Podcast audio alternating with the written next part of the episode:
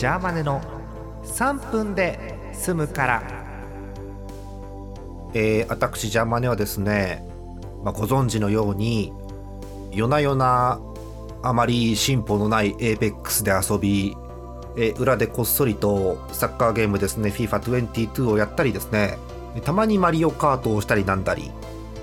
そして、えー、スマホ片手に、えー、ずっと前からやってるグランブルーファンタジーをポチポチとでもって「ウマ娘」も育てるわけ。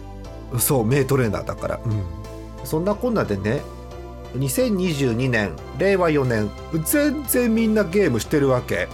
巣ごもり需要も相まってね。もう普段に増して多分みんなゲームをしてると思うの勝手な想像だけど。でもさちょっとちょっと立ち返ってねちょっと戻って考えんだけどさあファミコンってあれどうなってんの？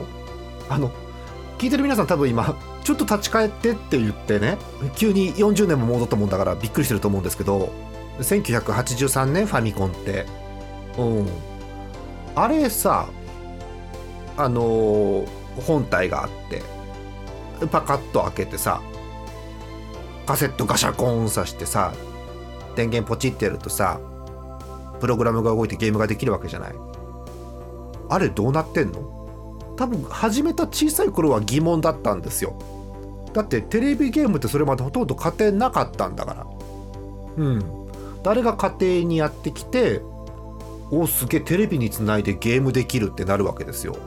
で早40年ということになるわけですけど仕組みよく分かんないんだよね俺。うん。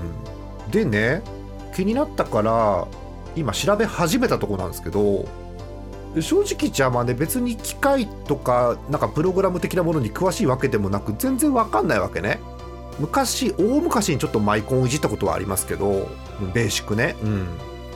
で調べたとこねこんな本があったわけ。10年くらい前の本かな？えいつこれ？2010年。12年前だわ。一回り回ってる。2010年の11月25日に絵本のタイトル。ファミコンの驚くべき発想力っていう、うん、そんなタイトルの本をゲットして今読み始めてね。第1章の前の序章のところにいきなりスプライトの話よ。いきなり。